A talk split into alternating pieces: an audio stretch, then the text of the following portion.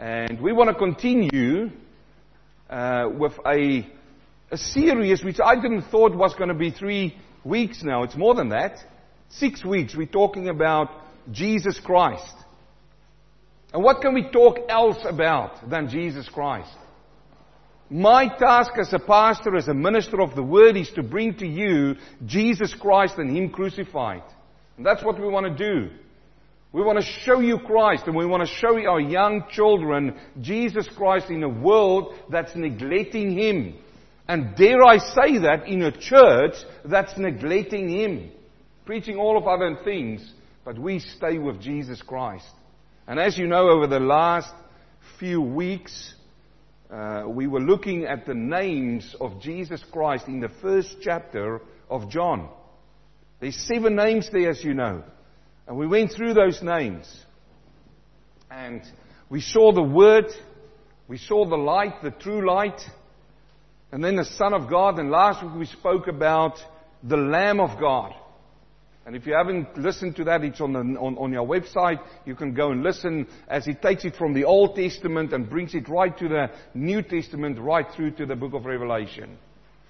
Where is the Lamb? And in the book of John, he says, Behold the Lamb. And in the book of Revelation, he says, Worthy is the Lamb. Now, today, we want to talk about the Messiah. Part 3. Names part 3. Not that we're counting, are we, Andre? it doesn't matter how many parts there are. We preach Christ. So uh, let's go into the book of John, chapter 1, and we're going to read about this passage from verse 35. If you've got your Bibles here, I prefer you to open it here, although I've got it on the screen. You see, from early ages, they were looking for a Messiah. Messiah is somebody who's going to come as a king. Right through the ages, the, the Jewish people were looking for a Messiah. And here we find in John chapter 1 verse 35, and as I said before, as I'm reading, I'm giving you running commentary. So I might stop and explain. He says in John chapter 1 verse 35, Again the next day John stood with his two of his disciples and looking at Jesus as he walked, he said, Behold the Lamb of God. The two disciples heard him speak and they followed Jesus. And they followed Jesus. Then Jesus turned and seeing them following said to them, What do you seek? What are you looking for? Then Jesus turned and he asked a question. They said to him, Rabbi, which is to say, when translated teacher, where are you staying? You see, the first thing that caught my attention with this is when John the Baptist is standing there at Bethabara, he's baptizing people and already he's got disciples. You know what a disciple is? Is somebody who follows you. They, He's got followers. They want to listen to his message. And while standing there, he pointed to them the Lamb of God, and the two disciples heard him speak. They follow Jesus. The first thing that I pick up out of this is, dear friends, that we should never ever attach people to ourselves. It's not about us. It's about Him. And this is something that pastors need to know. This is something that Bible study leaders need to know. But you see what I hear these days when people preach, it is behold the preacher. That's what you hear. Not behold the lamb. It is behold me the preacher. It's all about me. I mean, it's amazing that when I listen, and I listen to a lot of sermons, it's part of my work. I love to do it, and I listen wide I listen to the good ones and I also listen to the bad ones. And it's amazing that sometimes when you listen to people preach, it doesn't take even five minutes into the message and they start preaching about themselves. And then they go on telling all about themselves, how great they are, how many things they've accomplished. You see, I've got it against these things where people preach in crowds and then they make an altar call and a thousand come out and the next day you read in some Christian magazine, we preached and, uh, and you know, when this pastor came on, he preached and a thousand came out. Who's it about? It's about him. But here we find one of, one of the greatest men in the Bible, John the Baptist. He, he stands there and as soon as Jesus comes on the scene, he points his disciples to Jesus. And that's what we need to do. I'm just a signpost here. Don't follow me. I'm full of mistakes. But he is the sinless one. He's the one you can trust and follow. You, oh, you say, wait a minute, what about Paul? He says, follow me. But what did he also say? As I follow Christ. Yes? He was pointing people towards Jesus Christ. Listen when you listen to sermons what it is about. It is all about Jesus Christ. Listen to that. And he turns them and he says, Behold the Lamb, and these two people, they followed Jesus Christ. And I like these words, what do you seek? One day I want to preach this sermon. I want to preach this sermon, and the sermon title should be, What do you seek? Let's continue. He says in verse 39, and he said to them, Come and see. And they came and saw where he was staying and remained with him that day. Now it was about the tenth hour. And one of the two who heard John speak and followed him was Andrew, Simon Peter's brother. He first found his brother Simon and said to him, We have found the Messiah which is translated the Christ. You see, there's John going again. He's writing his gospel to the Jews and the Gentiles. He explained to the people who wouldn't understand Messiah what it is, the Christ. He says, we have found the Christ, the Messiah. And he brought him to Jesus.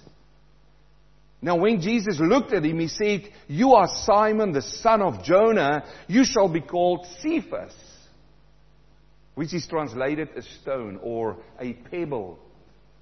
If you read on later when Jesus comes to them and says, uh, Simon Peter, you are a pebble, but on this rock, on this Petra, I will build my church, pointing towards Christ. Oh, how many people has taken that wrong? The Roman Catholic whole system took that wrong. And here we find him. He says, you will be translated a stone. You see, this is a very remarkable statement he's doing here, isn't it? Think about this. Andrew, he says, we have found the Messiah. Everybody was looking for him through the ages, even to their day. In John chapter 4, we find Jesus, he's going to the well and he finds the woman there. And he started talking to her. And what does he say to him in verse 25? He says, we know the Messiah is coming and he will explain to us all these things. He will declare it to us. Everybody was looking for the Messiah. Messiah comes straight from the Hebrew. It was translated Messiah by the English translators out of Hebrew, but in Greek it is translated Christ, and it means the anointed one. And it was usually given to a person who was consecrated like a king or a priest, and this person had to be anointed with oil. And this was the Messiah. So he makes the statement, and this is one of the great days in the life of Andrew. Think about that. They must have studied the scriptures. Him and his brother. Can you imagine when they came together to have a cup of coffee? And they sit around and started talking about the fishing industry. Because that was what he was in.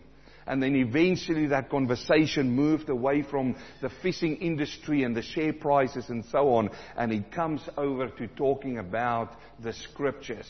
You see, these Jewish boys, when they grew up, up to the age of 12 years old, they had to study the Pentateuch, the five, first five books of the Bible. They had to study the prophets. And they read the prophets. And no doubt, I think in my mind, if it captivated them so much, at one stage, they had to sit down and started talking about a prophecy in the Old Testament about the Messiah. Right through the ages, the people were looking for the Messiah. Why? Because, like I said, it is normally a king or a priest who is uh, anointed. And at this current time, these people were under the Roman yoke. And they were looking for a Savior.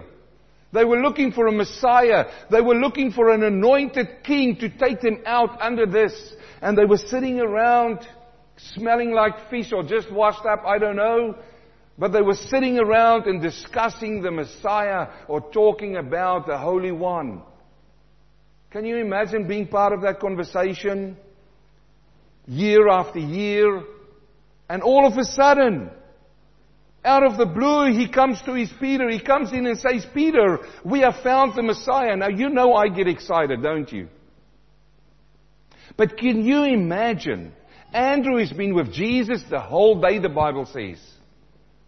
And now he's on his way walking home. I don't know about you, but it happens to me sometimes. If I've got really great news to tell to Toki, man, that, that road is too long for me. And you can't go over the speed limit, can you? I don't want to have a fine. But can you imagine here is Andrew on his way walking home and he goes, man, I've got to tell my brother. There were no Apple iPhones in those days, okay? There were no Nokia phones, so if you want to go back, there were nothing like that. He spent the whole day, he's on his way to his brother. He walks in, and it's not, hi brother, as he walks in, he goes, we found the Messiah! We found him! Can you, can you experience the excitement in him? One of his greatest days. Now, the thing is, what made Andrew so sure this is the Messiah? Have you ever thought about that? What made him so sure? He spent with him a lot of time. He walked with him when he saw where he was staying. He remained with him until the tenth hour. Is it what Jesus said? Is it what he perceived?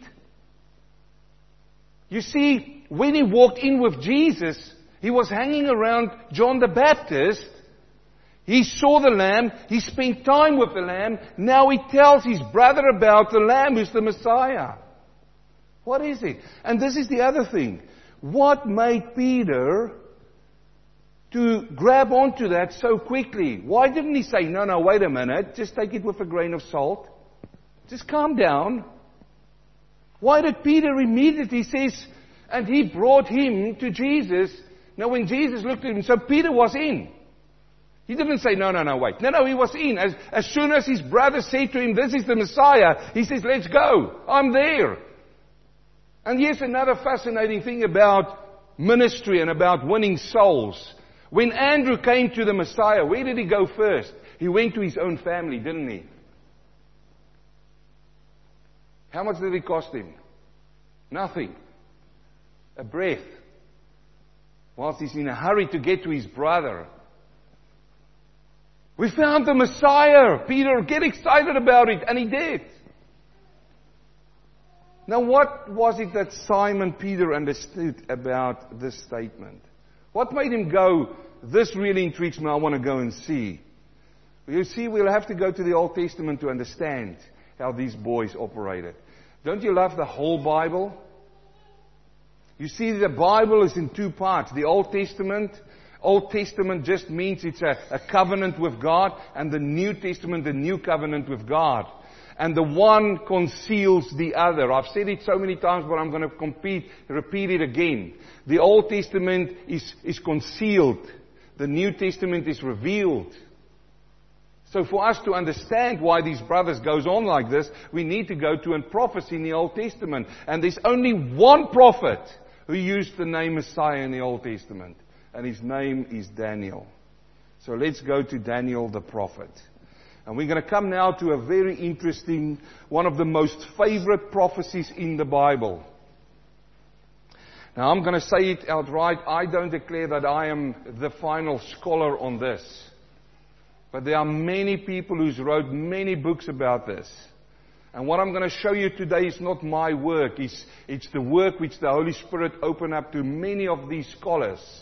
Which, when we read it, we see that it is a prophecy revealed unto our day. Daniel chapter 9. Let's go there. It says in verse 20.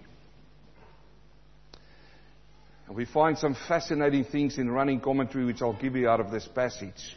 He says in verse 20, Now while I was speaking, praying and confessing my sin and the sin of my people Israel, and presenting my supplication before the Lord my God for the holy mountain of God. Yes, while I was speaking in prayer, the man Gabriel, whom I had seen in a vision at the beginning, being caused to fly swiftly, reached me about the time of the evening offering. And he informed me and talked with me and said, O Daniel, I have now come forth to give you skill to understand. You see, he says, while I was speaking, this man was a praying man. You and I need to be praying men and women. What was he praying for? He was praying and confessing his sin. He says, Father, in those days he confessed his sin. Not only that, he confessed for the sin of his people. We find another man in the Bible, the same kind of man, by the name of Job. What did Job do? He put supplications in before God for his children. Every day. Now I like this. He says, while I was speaking, while he was praying. Listen, if only you walk out of this place today and find the power in prayer, that is fantastic. Daniel cries his heart out to God for his sin and for the people's sin and for the mountain of God and says, Yes. You see how he repeats it? While I was speaking in prayer, while the man Gabriel came and what did he do? He was caused to fly swiftly. He's caused to fly quickly. What do we learn about prayer in this passage? This, dear friend, that when you start to pray, God hears you immediately. Think about this. His answer might take a little bit longer, but he hears you. He hears you. You look at me very skeptical. Open up in your Bible. It's not in. It just came to my mind. Let's open up there. Go to 1 John chapter 5. That is Old Testament, you might say, but Pastor, you're this morning in the Old Testament. Yes, I am. Because I love the Old Testament. But I also love the New Testament. Go to 1 John chapter 5. 1 John chapter 5 in your Bible. I love it. There's only one thing that turns God's ear away from him, and that is in Isaiah chapter 59. You can read that on your own. He says, But your sins has built this wall between you and me, that my arms are ready and my ears are ready to hear, but I cannot help because of your sin. So God is holding back. But here we see that while he was still speaking, we see the angel flying swiftly because he hears that prayer. Look at this now in 1 John chapter 5 verse 14. He says, Now this is the confidence that we have in Him. In who? In Him, in God. This is the confidence we have in Him. That if we ask anything according to His will, what is happening? He hears us. He hears us. So you know, I've, I've dealt with people over the time who says, I pray, but it feels as if my prayers are hitting the roof. It feels that God is not hearing you. Hear this, He is hearing you. And he continues on and he says, and if we know that he hears us, what happens? Whatever we ask, we know that we have the petitions that we have asked of him. Do you know that God fulfills his petitions that you ask of him? Do you know that? Come on, how sure are you about that? I want biblical proof. Would you like to have biblical proof? Yes, of course. Go with me to Psalm chapter 20. Psalm chapter 20. Uh, John says here that we know that whatever we ask, we have a petition with God. But John, you know, where do you get this? Well, guess what? John read the Psalms. This is not something he's just pulling out of his thumb. No, no, no. Let's go to Psalm chapter 20. And look at verse 5. We're going to start reading from verse 4. Psalm 20 verse 4. He says, May He grant you according to your heart's desire. You see that? And fulfill all your purpose. We will rejoice in your salvation, and in the name of your God we will set up our banners. May the Lord fulfill all your petitions. See that? So yes, as Daniel experienced it right here, he said, while I was speaking, praying, confessing, while doing that, the angel came and he visited me. And what did he say? He said to him, I will give you skill to understand. There's another thing, a second thing I want to point out to you, which you might or might not have noticed. He says he reached me about the time of the evening offering.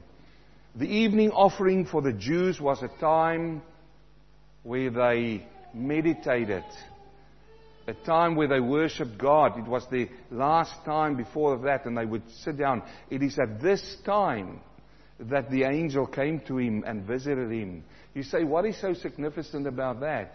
I want to suggest to you that this is a prophecy that pointed towards the time that Jesus would have died and blow out his final breath. When did he do that?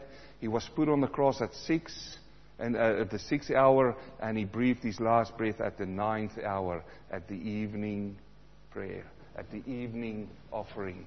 It's an amazing if you start making these connections with one another.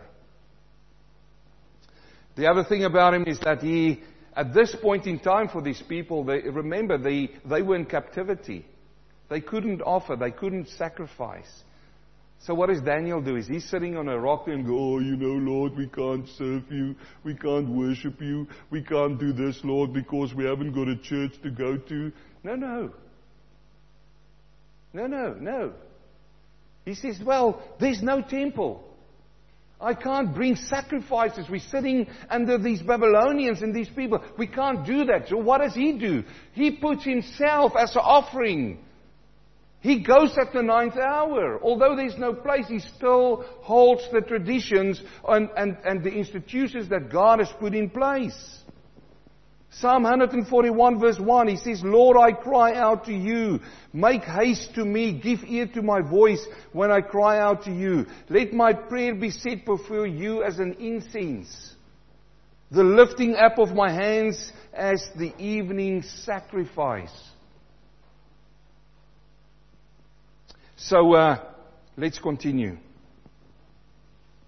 In verse 23 it says, And at the beginning of your supplications, the command went out, and I have come to tell you, for you are greatly beloved. Therefore consider the matter and understand the vision. I think, I think even Daniel was surprised with the swiftness on the answer of his prayer. He says, when your supplications started going out, already, already a command went out for me to come and to come and prepare you.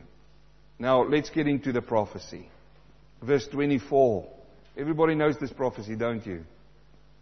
He says, 70 weeks are determined for your people and for your holy city to finish transgression, to make an end of sin, to make a reconciliation of iniquity, to bring an everlasting righteousness, to seal up vision and prophecy, and to anoint the most holy.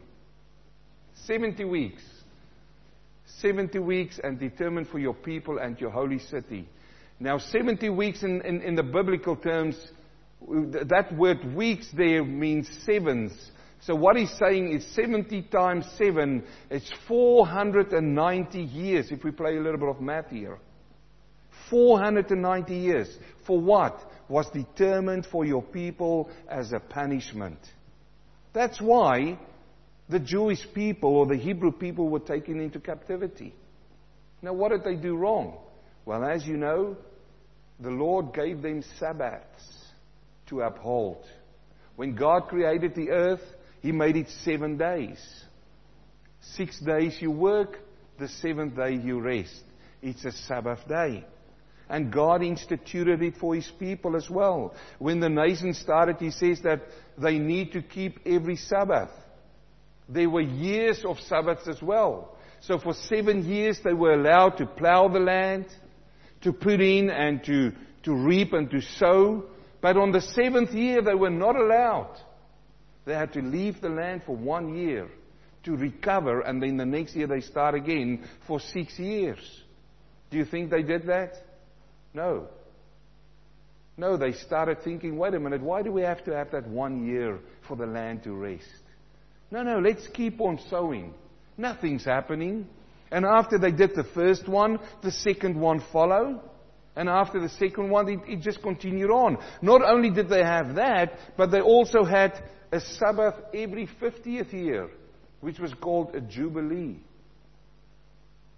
The 50th year Jubilee. And the nation didn't keep that. You see, there's one thing that you and I need to learn today, and that is if God gives us an instruction, we follow it.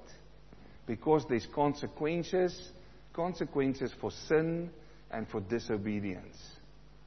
And here now he turns to them and he says, It is for your people and for your holy city. This points towards the Jews, dear friend. We do not believe that we've replaced Israel. We're not into replacement theology. God has still got a plan for his people. And he's still using them, and this is one of those scripture verses that points towards that. There's a penalty upon them.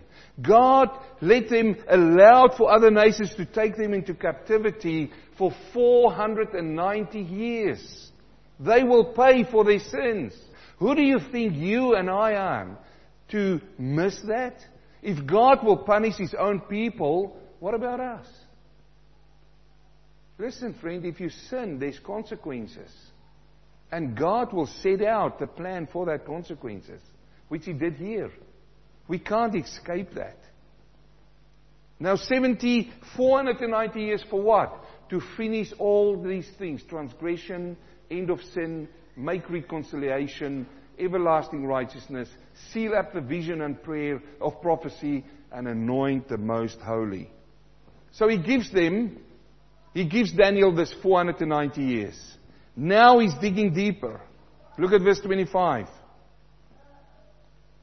He says, Know therefore understand that from the going forth of the command to restore and build Jerusalem until the Messiah, the Prince, there shall be seven weeks and sixty-two weeks.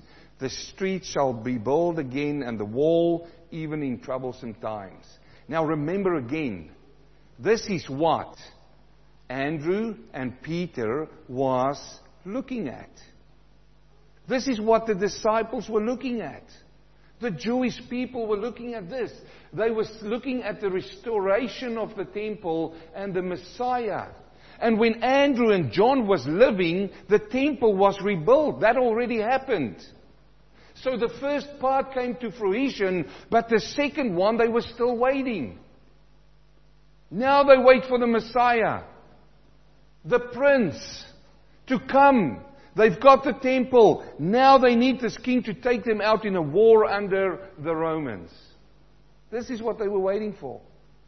But for Daniel, this was fascinating news. Why?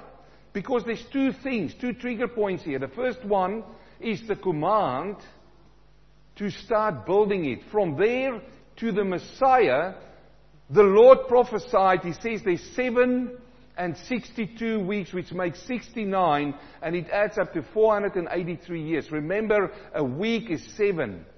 So there's 62 sevens, and it makes up 69. From the command, that triggers the first one. And this happened in, in Nehemiah chapter 2. It was 445 BC when Xerxes, did I say that right? Artaxerxes he gave the command to the people and says, You are allowed to go and rebuild the temple and the city. You see, God is meticulous. And the fascinating thing is that from that command, when it came out, it took seven times seven weeks. He says it there, there shall be seven weeks and 62 weeks. He broke it up in two For six, seven times seven weeks, it took them 49 years to rebuild Jerusalem in really difficult times. Just as soon as they started building, there comes uh, all these other people and they ransack them and they start building again. 49 years. And everything was restored. Then it took another 434 years for what to happen. Dear friends, this is an amazing thing. This makes you believe even more that the Word of God is true. Look at this. From that command that went out in that time, till the Messiah in John chapter 12 verse 13 rode in on a donkey and palm trees was laid out before him. What did they sing? They sing, Hosanna, blessed is the King of Israel that cometh in the name of the Lord. But here we've got Andrew who and call Peter before this happened, and he says, Peter, we found the Messiah, it's him, the anointed one, the king. And later on, they're going to see him ride on on a donkey into the city. Again, they wanted to have the king that's going to help them out of the war. You see, when Andrew came to Peter, he might have known that he's the Messiah, but he didn't know that he was God. He didn't know there was God with us. He only saw the Messiah, the anointed one. And here he comes in. It's, it's meticulous. It's fantastic. Now, I don't know whether you're a mathematician, but if you make the math here, there's something which excites me. Because it ain't finished, friends. it's only starting. And you and I are living in the end of this. I've heard somebody said one time, way back again, they said, Oh, if I could only live in the times of Paul, it would have been great, wouldn't it, to sit under Paul's preaching. No, no, no. I want to live right now. Because, friend, for you and for me, it's been revealed. And we are seeing these things coming to pass. Look at this. We've got 483 years. But in verse 24, the angel came and he said there will be 490 years. You remember that? So the math is really easy. You take 490 or 483 and you've got minus seven years. Israel, listen to this. Israel still owes God seven years. We are waiting for that. You and I are waiting for that. And look, look, we are not spiritual Israel. This is the nation of Israel. This is when you open up your book of Revelation and you read about the 144 witnesses. Those boys are Jews. Each one of them, they are not Jehovah Witnesses. They are Jews. God is not finished with His people. And it better be you and I bless them than curse them. Because there's a word in the Word of God that says if you curse them, you will be cursed. Listen to me very carefully. We need to pray for the Jews. I love them. I don't agree with a lot of things that they do, but I love the nation of God. And, and by the way, you and I are grafted into them. So if you talk bad about them, you talk bad about yourself. But we're not spiritual Israel. There's seven years there, and I get excited about it, friend, because those seven years are still coming. You say, how does it work? Go to the next verse. Uh, this is this, and after these 62 weeks, this is not verse 23, it's verse 26. It's Daniel chapter 9, verse 26. He says, and after the 62 weeks. After that happened, after this happened, what will happen? He came in on his donkey. It was exactly the same day. That's how, how, how meticulous it was. After this happened, Messiah shall be cut off. Where did that happen? Where was the Messiah cut off? And yes, when he was crucified in that city. That is the cross. He shall be cut off. But not for himself. And the people of the prince who is to come shall destroy the city and the sanctuary. The end of it shall be with a flood until the end of the war desolation are determined. Now look at this. There's another math for you. You remember the 483 years?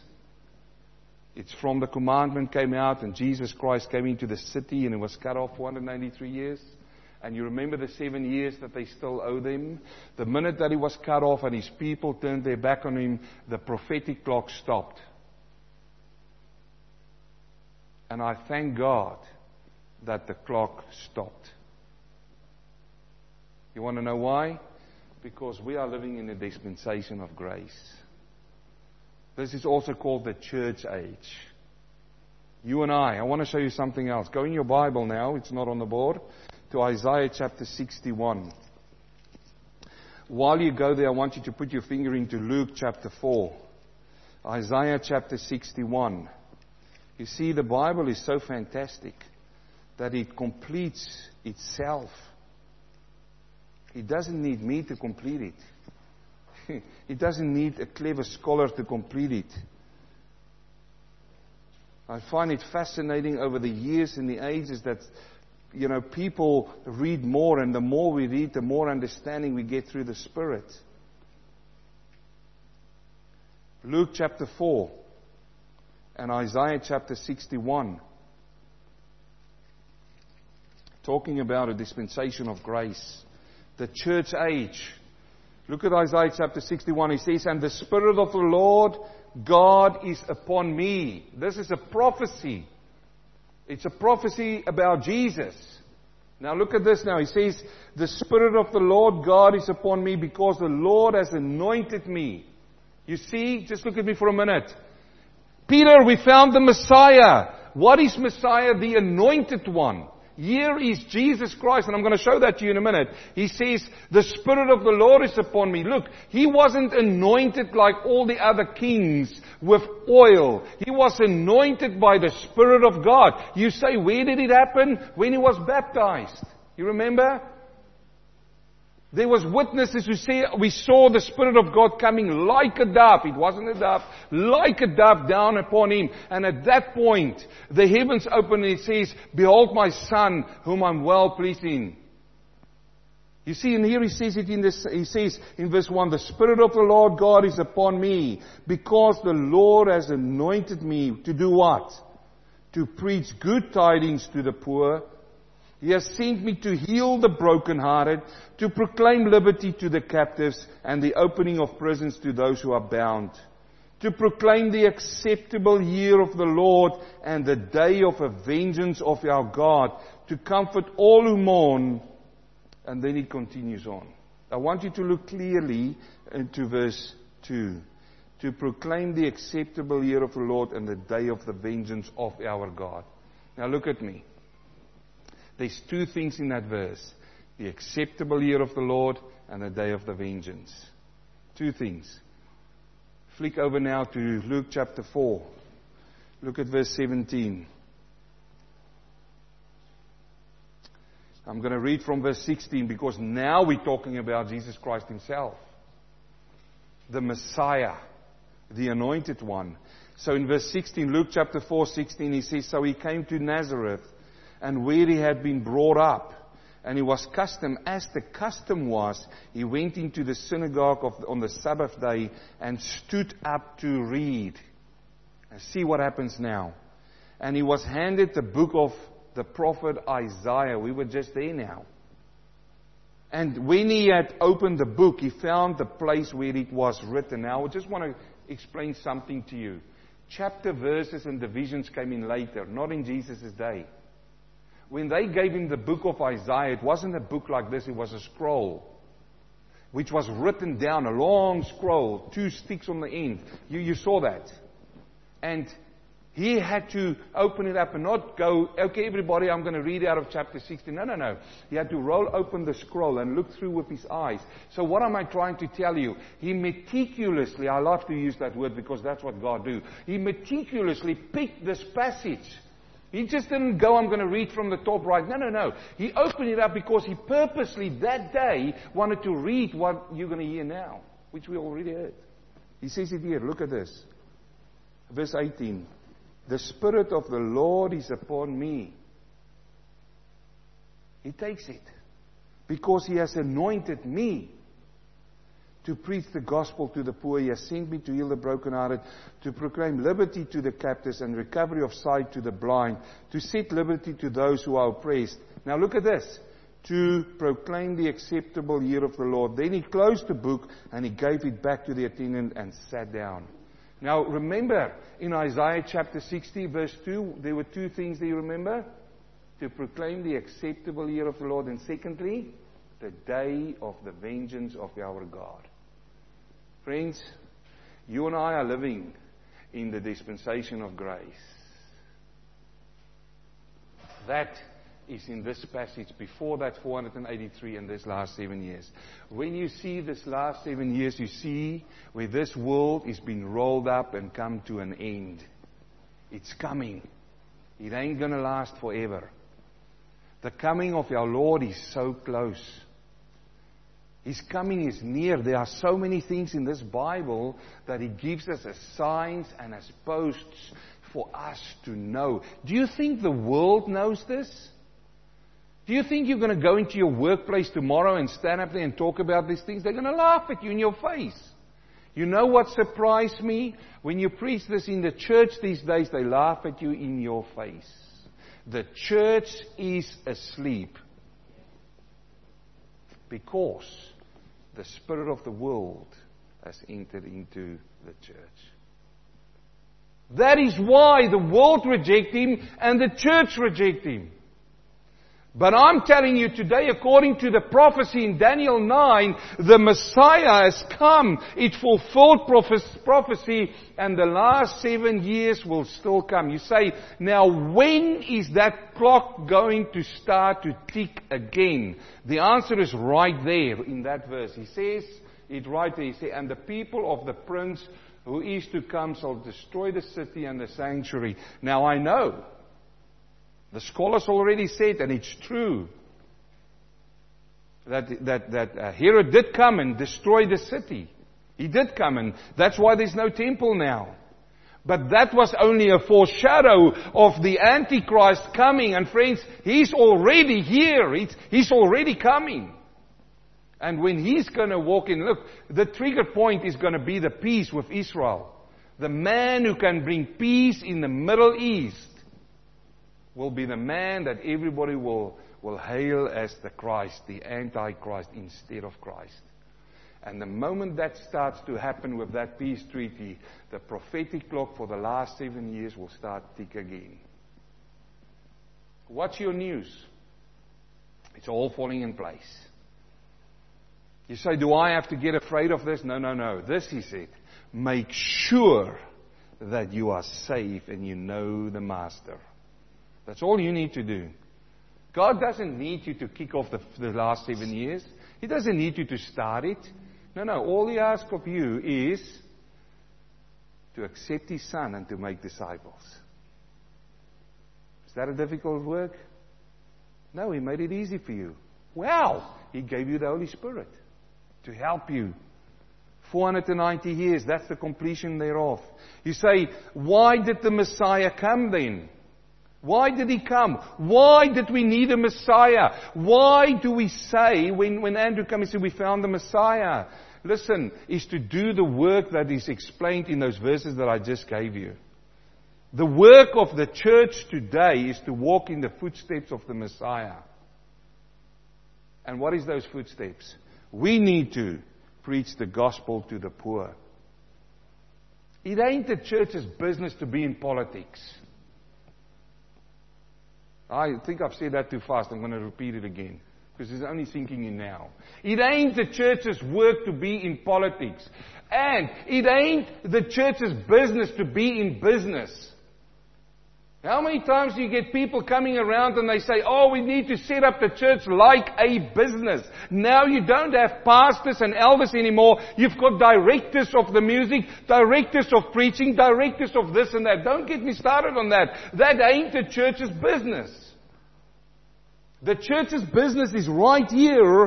What the Messiah came to institute, it's to preach the gospel to the poor. Look, it ain't the church's business to take on Islam. God will sort them out in the end times. It's not our work. Jesus didn't tell me to take a placard and start walking around. He says, make disciples. Well, you can believe what you believe. That's what I believe.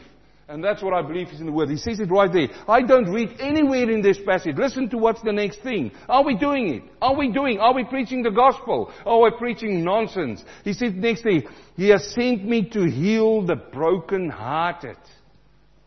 That's our work. That's our work as a church. No, you can't. You can't heal the brokenhearted, but you can take them to the healer of the brokenhearted, can't you? His name is Jesus. And then he goes on, he says, to proclaim liberty to the captives. What does the gospel do when you preach it? It proclaims liberty to the captives.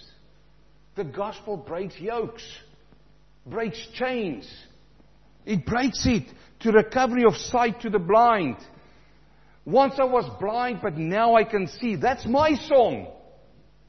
I was blind, now I can see. And how did I get the sight? Somebody preached the gospel to me. And now I can see. You see, that's our work. Set at liberty those who are oppressed. That is what the Messiah came to do. He came to die on the cross not for himself, it says, but he came for us to fulfill that. He came not for himself to put this in perspective, in into context for his people. You remember when he came for his own, but his own rejected him? He came for his people. That's why it says not for himself. He came for, to finish transgression. What transgression was that? To finish their transgression which they did against God, not holding the Sabbaths.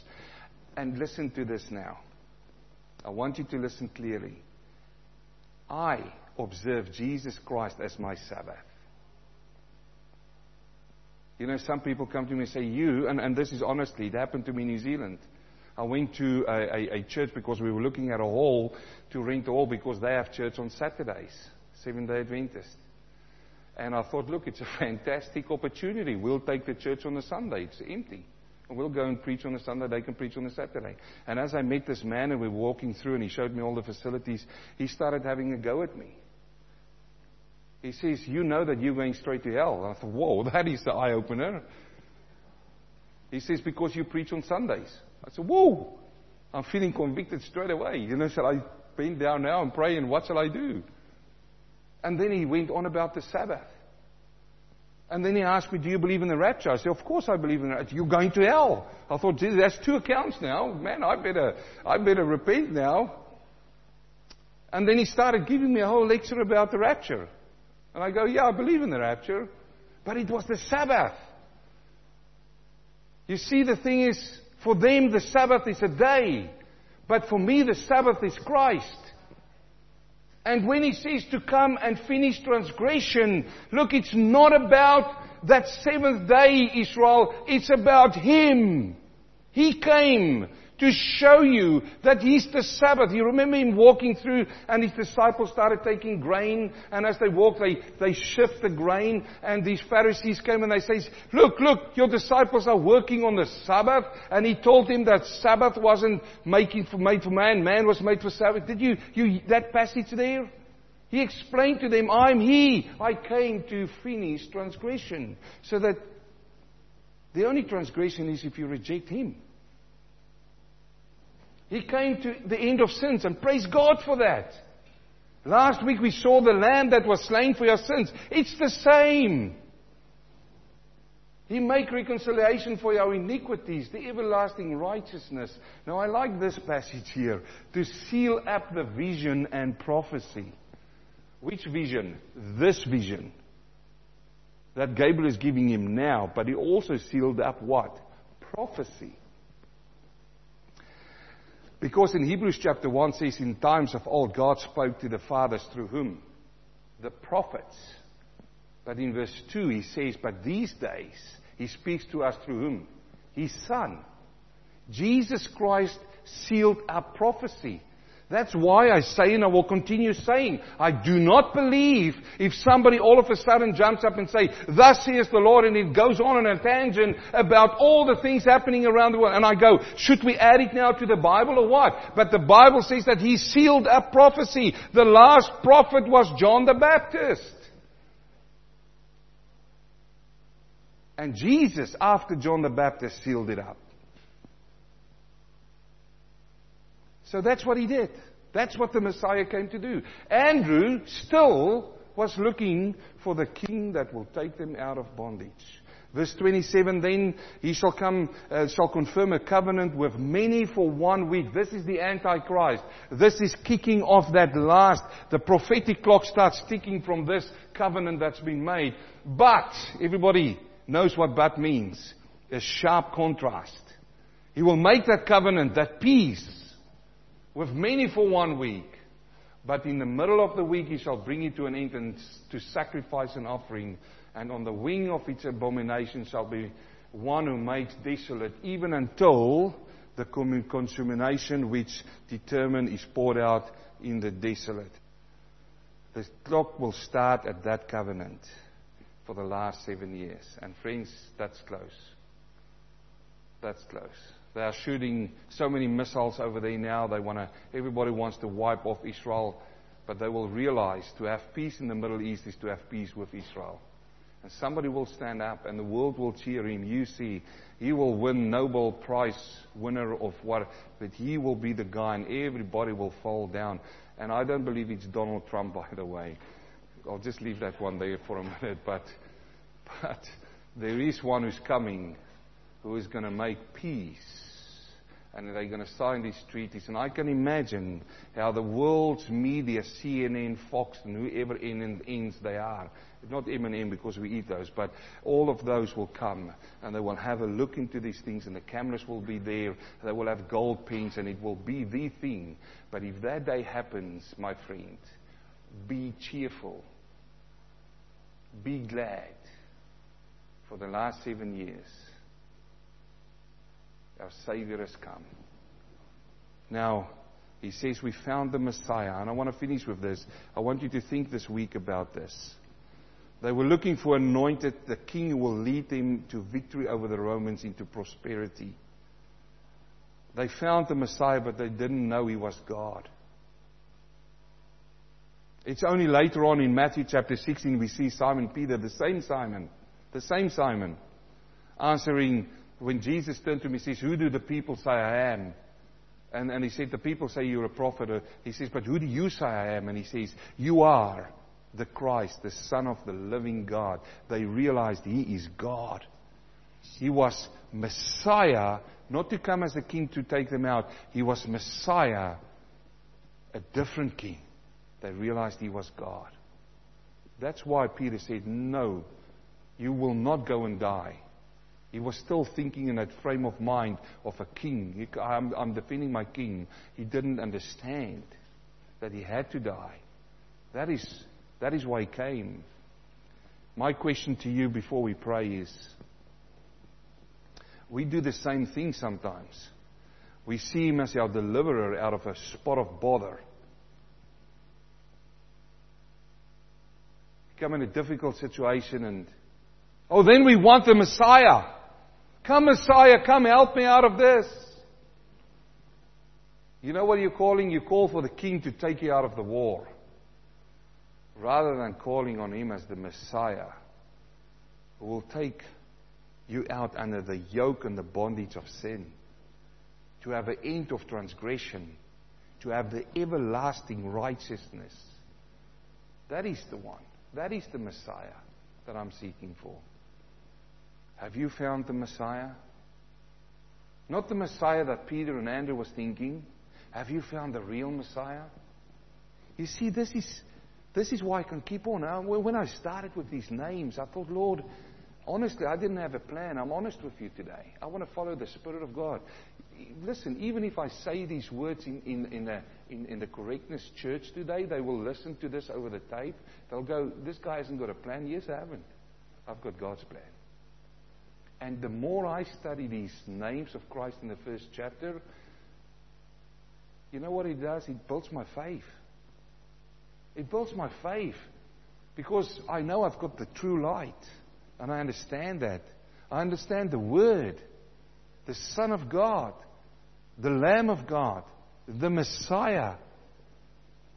Now, next week we will look at Jesus Christ, the Son of Man. What does that mean? I hope you understand today what the Messiah means. The one who came and did those things. If, if not, go back to that verse and read it. He's the Messiah who came.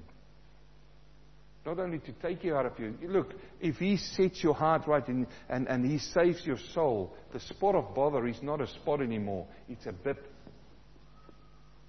You understand what a bit is? A small bit. So may God bless you this morning. Let's pray.